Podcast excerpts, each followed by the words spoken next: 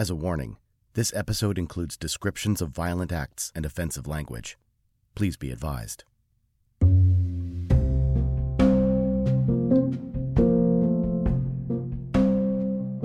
It's June 5th, 1966, a Sunday.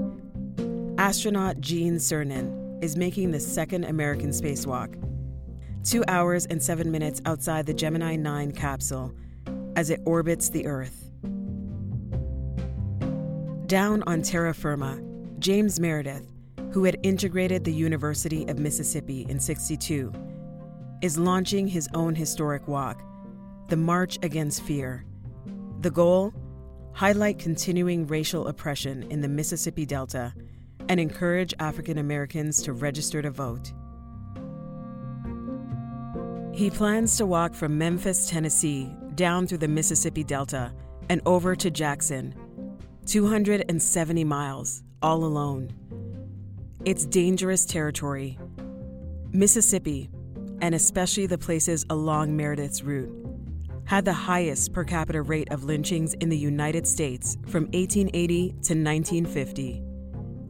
In 1955, 14 year old Emmett Till was murdered there and dumped in the Tallahatchie River. On the second day of the march, Meredith is walking down a rural stretch of Highway 51 in Hernando, Mississippi, when he's shot three times in his legs, back, and head by an unemployed hardware clerk who loaded his 16 gauge shotgun with birdshot shells. Meredith is wounded, but not severely. Still, he's rushed to a Memphis hospital for treatment. Within hours, all of the major civil rights organizations, with the exception of the NAACP, rally to the cause and pick up the march.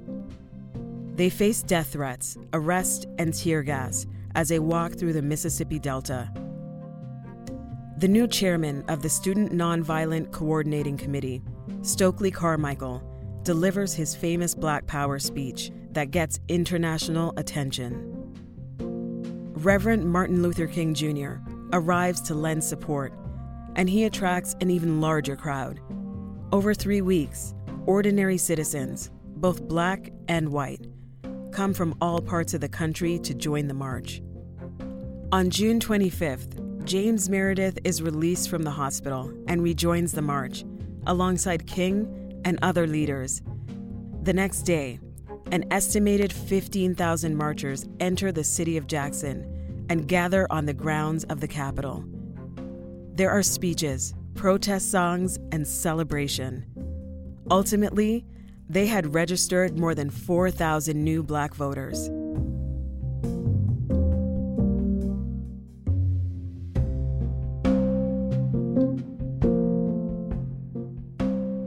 This is a Mississippi Freedom Trail podcast, a series where historians and experts help us explore some of the most significant events of the state's civil rights movement. You'll also hear real stories of people who were there and who made a difference and why what took place then is still so relevant to us today. Long before James Meredith's March Against Fear, there were other champions of voting rights, many of them not household names. Take Amzie Moore. He was born on a plantation near Greenwood, Mississippi in 1911. His parents separated when he was young, and his mother died when he was 14 leaving him to fend for himself. Moore bounced around, staying with family members and friends while attending high school and working various jobs. He picked cotton, worked part time at cafes and hotels. Eventually, he got a coveted job as a post office custodian. In 1935, Amzie Moore did something most blacks in Mississippi couldn't. Let's rewind.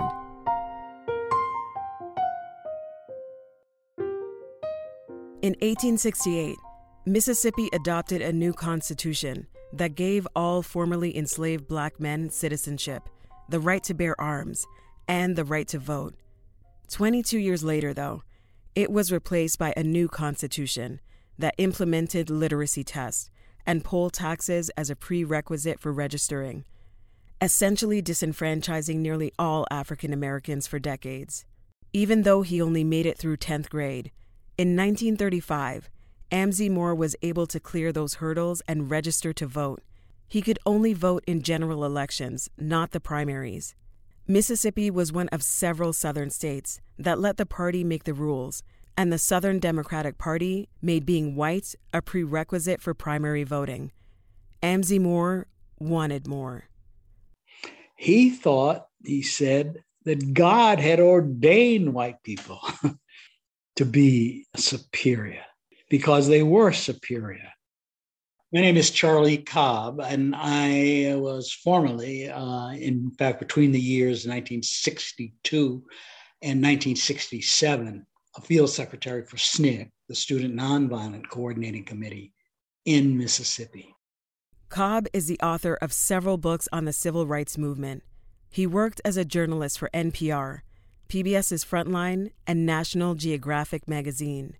Cobb says in 1940, Amzie Moore attended a conference for blacks who were interested in improving economic and educational opportunities, and it changed everything. He learned about the movement for racial equality. He secured a federal loan to build a brick house with indoor plumbing, and he got married. Two years later, he joined the Army, traveled the world, and realized that blacks weren't inferior. They were being denied all kinds of rights they deserved. While enlisted, he joined the NAACP. When he left the service and moved back to Mississippi, he witnessed white on black violence that he believed was meant to intimidate returning black servicemen. But Moore wasn't intimidated, he was activated. He got a loan to open a gas station in Cleveland, Mississippi. The gas station had a restaurant attached to it, and one of the things that put Amzie in the crosshairs of Mississippi whites was he refused to segregate either his bathrooms or his restaurant. If you wanted to get something to eat, he didn't care. Just sit at his tables.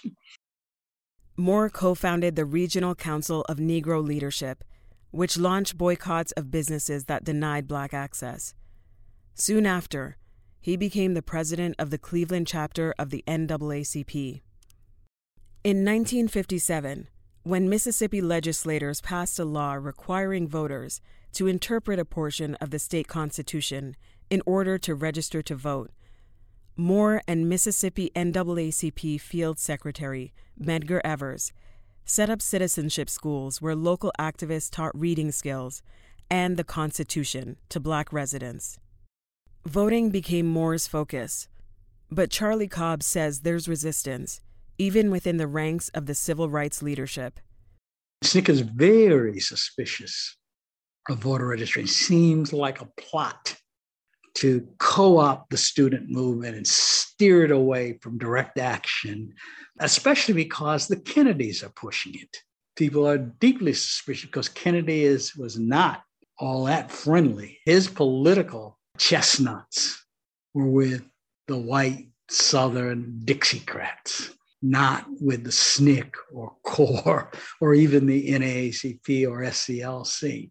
But Moore persists. Amzie didn't have a great deal of formal education, but he had no shortage of ideas and was not shy about articulating his ideas.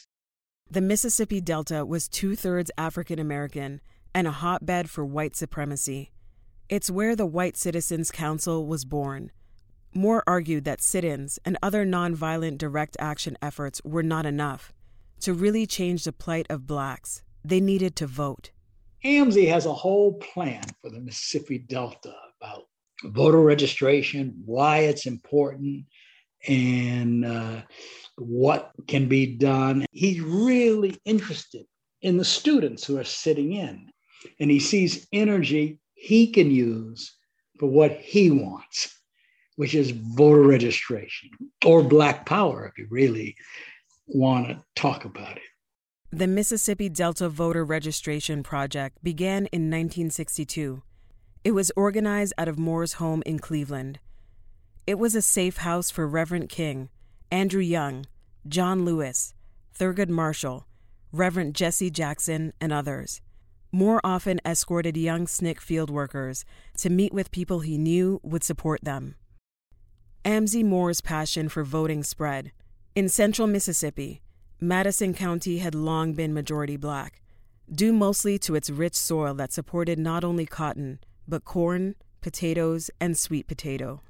Civil rights activists in the county seat, Canton, first started voter registration efforts in the early 1950s when 300 black Canton residents marched to the courthouse to register. Only 40 were successful. Over the next decade, roughly 200 more African Americans successfully registered to vote in Canton. The effort picked up considerable steam after Moore pushed SNCC, the Council of Racial Equality, and the Council of Federated Organizations to take up voting registration in the early 60s.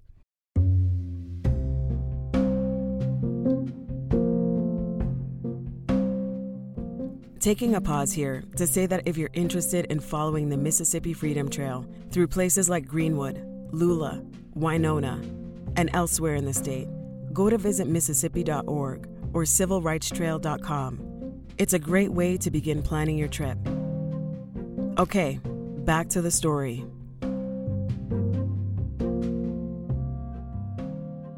You can't talk about the voting rights movement in Mississippi without talking about the Mississippi Freedom Democratic Party. And you can't talk about the Mississippi Freedom Democratic Party without talking about two women who were instrumental Fannie Lou Hamer and Unita Blackwell. Fannie Lou was born Fannie Lou Townsend in 1917 the last of 20 children. Her parents worked as sharecroppers on E.W. Brandon Plantation in Sunflower County. They had to turn over most of their earnings to the plantation owner and weren't allowed to leave the plantation without his approval. From the age of six, Fannie Lou picked cotton and only attended school between cotton picking seasons. She loved reading, reciting poetry, and competing in spelling bees. But when she was 12, she had to quit school to support her aging parents. In her late 20s, Fannie Lou married a tractor driver named Perry Hamer, and they moved to work as sharecroppers on the W.D. Marlowe plantation. Marlowe realized that Hamer could read and write, so he made her the plantation's time and record keeper. Hamer first became aware of the civil rights movement in the 1950s, but it wasn't until the early 60s that she really became involved. She joined SNCC in 1962 and led a group of 17 volunteers to register to vote at the courthouse in Indianola, Mississippi. They all failed the literacy test. That night, W.D. Marlowe, the plantation owner, fired Hamer and evicted her and her husband from the property, even though he still required her husband to continue working through the harvest. I met Fannie Lou Hamer in 1963 at Amzie Moore's house and we rode a bus from Cleveland, Mississippi to Savannah, Georgia. Leslie Burl McLemore is Professor Emeritus of Political Science at Jackson State University. He served on the Jackson City Council and was the city's interim mayor for a time. McLemore, Hamer, and others had traveled to Savannah for a workshop on voter registration. Fannie Lou Hamer made the biggest impression on me she took over the workshop, literally. You know, we were going through the training process. Andy Young and, and Dorothy Cotton and Jean had us doing role playing and all that stuff. And Fannie Lou Hamer had experienced this stuff. I mean, she had been evicted from the plantation. The plantation owner told her to go back to Indianola and uh, take her name off the book because he wasn't going to have that. And she made a decision, you know, I'm not going to do it. So she left. So she was telling that story to all of us. And then she just, she was leading songs. She had this way of touching you. Shortly after that training, Hamer and several other black women were arrested for staging a sit in at a whites only bus station restaurant in Winona, Mississippi. While in jail, she was brutally beaten, leaving her with lifelong injuries. But they didn't slow her down.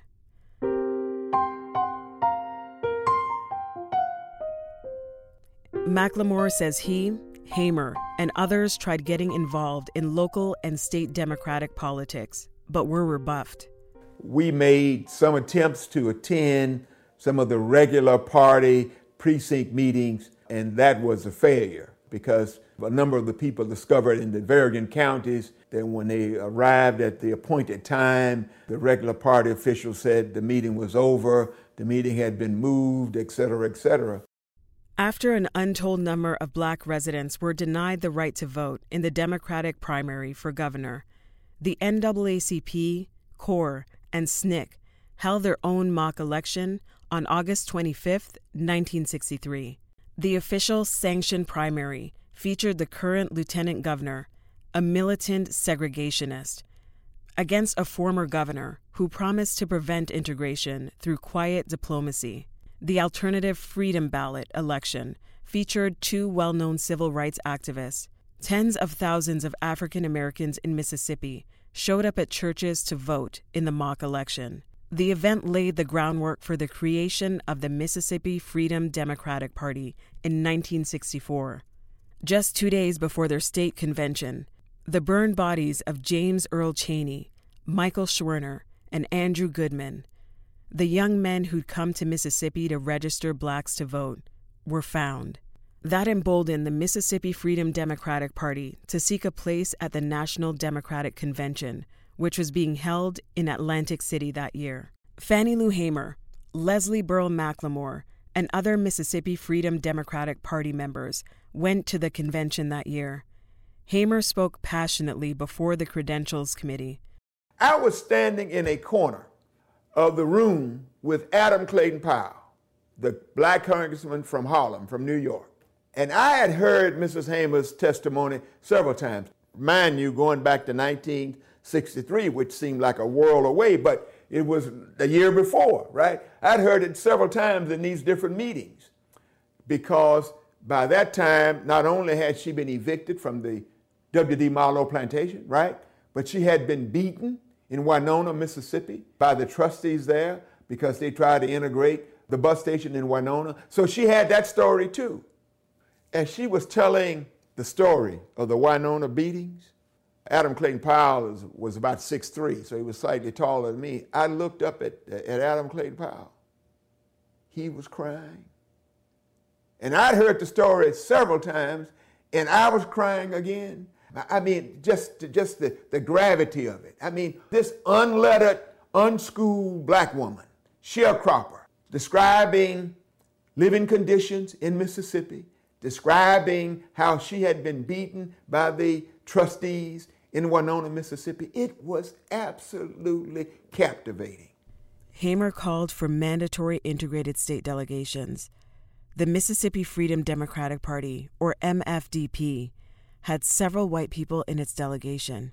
The state Democratic Party had no African Americans. You know, I was naive. I, I, I really thought, quite frankly, that given what we had done, the precinct meetings, the Freedom Vote campaign in 63, all of the steps leading to up to becoming delegates and forming the party, and given the history of segregation and Jim Crowism in Mississippi, also the fact that we had tried to recruit white people and had recruited a few for our delegation, I thought that, that we had the legal argument, that we had the moral argument. I mean, God clearly should have been on our side. And uh, turned out that we didn't, that the legal argument didn't cut the muster, and I guess they didn't believe in God. The Credentials Committee offered a compromise. The MFDP would get two at large seats one for Mississippi NAACP President Aaron Henry, and one for the most visible white activist in the Mississippi Civil Rights Movement, Reverend Ed King, who was at the time chaplain of Tougaloo College. They would be allowed to watch the floor proceedings, but not take part. The MFDP rejected the compromise and left the convention. Later that fall, Hamer ran for a seat in Congress, challenging the incumbent, Jamie Whitten, a white Democrat who was seeking his 13th term. Here is a campaign speech from Hamer addressing her frustration with Whitten. How else has Mr. Whitten used his power in the Congress last year? He used it to prevent the distribution of federal commodities in counties throughout the Delta, leaving people hungry, people naked, He's not doing anything for. It's time for us to do something about that. And we need your support. The Democratic Party refused to list Hamer's name on the ballot, so the MFDP held a mock election. More than 60,000 African Americans in Mississippi voted for her. Four years later, a group of MFDP members, calling themselves the Loyal Democrats of Mississippi, successfully got themselves seated as the sole Mississippi delegation to the Democratic National Committee. Fannie Lou Hamer was among them. Martin Luther King Jr. wrote that Hamer's testimony educated a nation and brought political powers to their knees in repentance.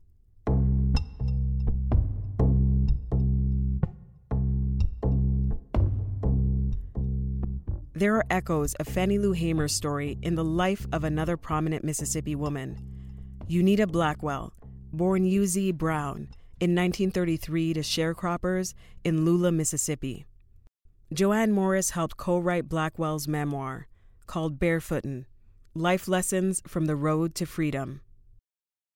She grew up with stories of her grandfather being shot in the sugarcane field in Louisiana for having a disagreement with the plantation owner. His family had been slaves on that plantation.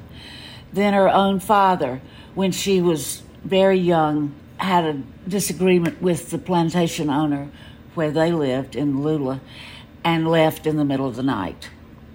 Eventually, little UZ and her mother joined her father in Memphis, but two years later, her mother and father separated. UZ and her mother moved to West Helena, Arkansas. Life in West Helena was better than on the plantation, but it had its own challenges.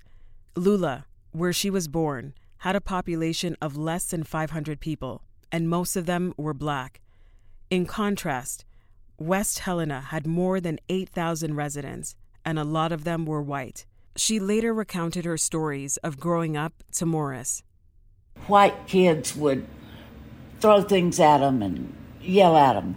And one called her the N word. And she had never been called that before. And she went running home to her mother, who tried to comfort her as best she could. And I loved one of the things that her mother said. She, of course, told her again, as she always had, that that God made her black and that He loved her and she was a good person. And she had always been told that she was supposed to be nice to white people and not hate them.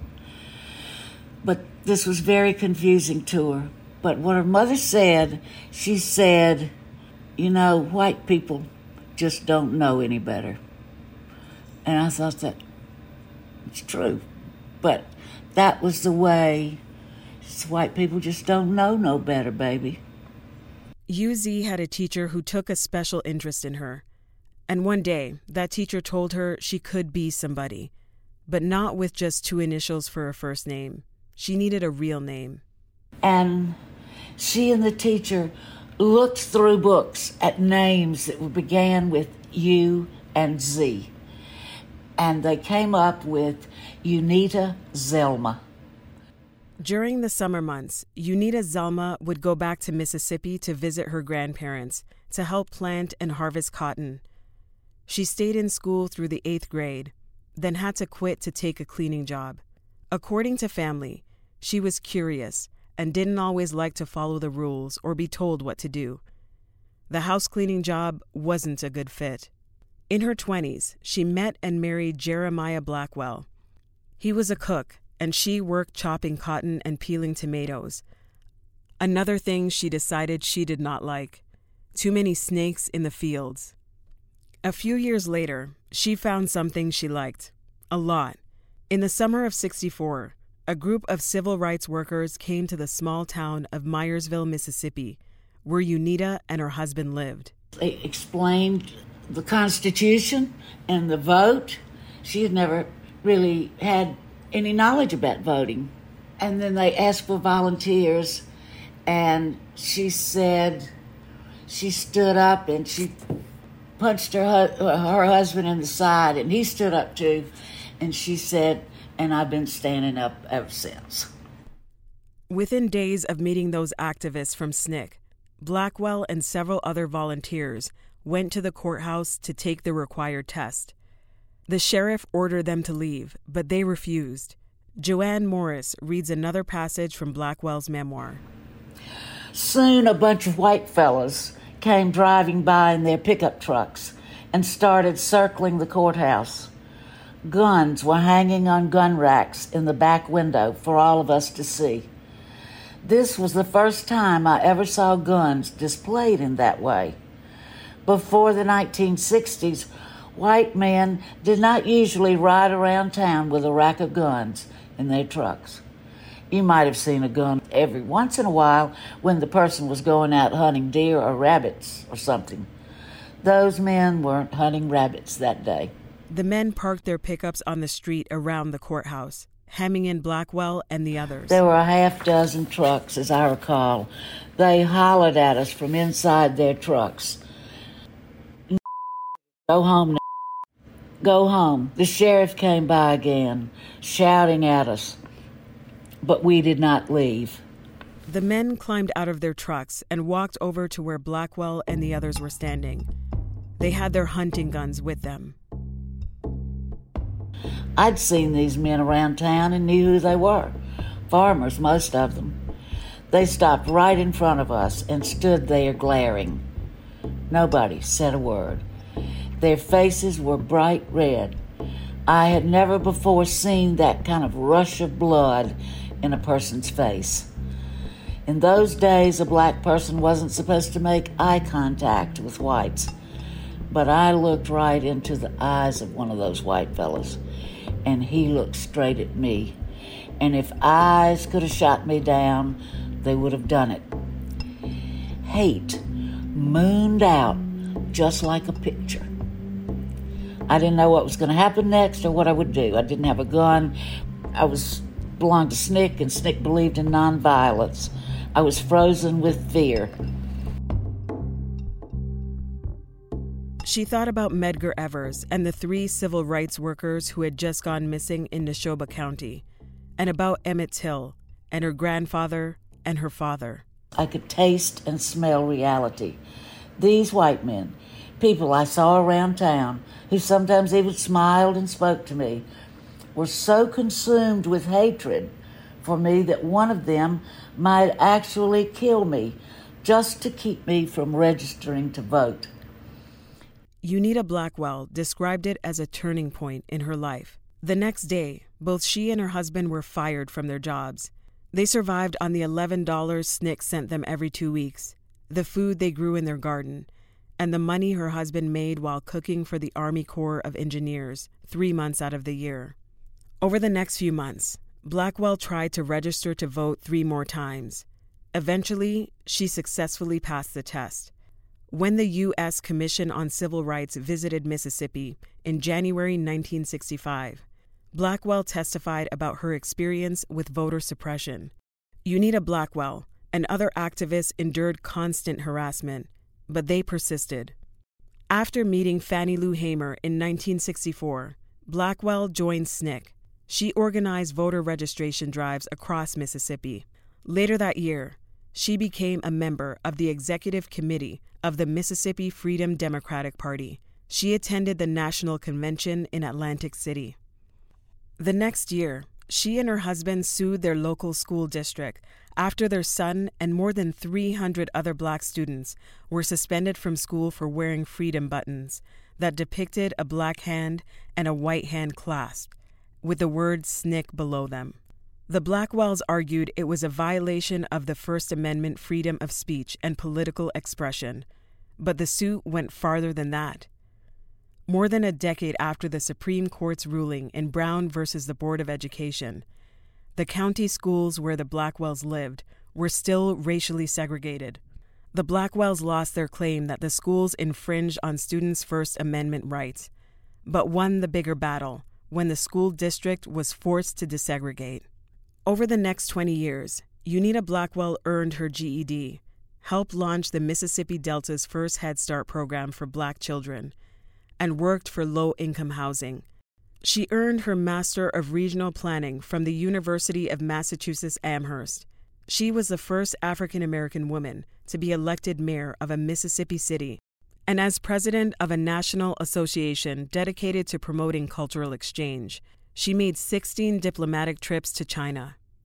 All of this from a woman who was jailed more than 70 times because of her civil rights work. Again, author Joanne Morris reading from Unita Blackwell's memoir. People have said we were courageous to stand there in the face of that white rage. Younger blacks and whites from my state and all around the country have asked me, Where did you get the courage, Unita? I don't know whether it was courage I had or not, but if it was courage, then this is what I know about courage. You don't have to think about courage to have it. You don't have to feel courageous to be courageous. You don't sit down and say you're going to be courageous. At the moment of action, you don't see it as a courageous act. Courage is the most hidden thing from your eye or mind until after it's done. There's some inner something that tells you what's right. You know you have to do it to survive as a human being. You have no choice. That's Unita.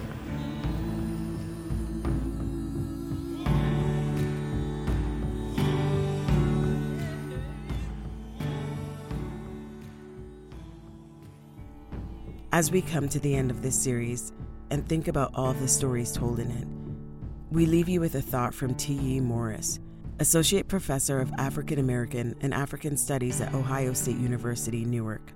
She says it's important to know what these people in the movement did because they inspire others who are just like them today. And I tell my students when we're studying the Student Nonviolent Coordinating Committee, look at what these students did, these high school students, these college students did with so few resources. Now, what should you be able to do? What can you do today when you have access to so much more than they did? And so that becomes inspirational for them, and they really begin to think about okay, what can I do? What can I do in my neighborhood? What can I do in my community? What can I do on campus? And that really helps them understand that you don't have to be a big name. You don't have to demonstrate down at the Capitol building every day, that you can participate in the movement in smaller ways. And I tell them, do what is best and what comes naturally for you. Every contribution to the movement is valuable.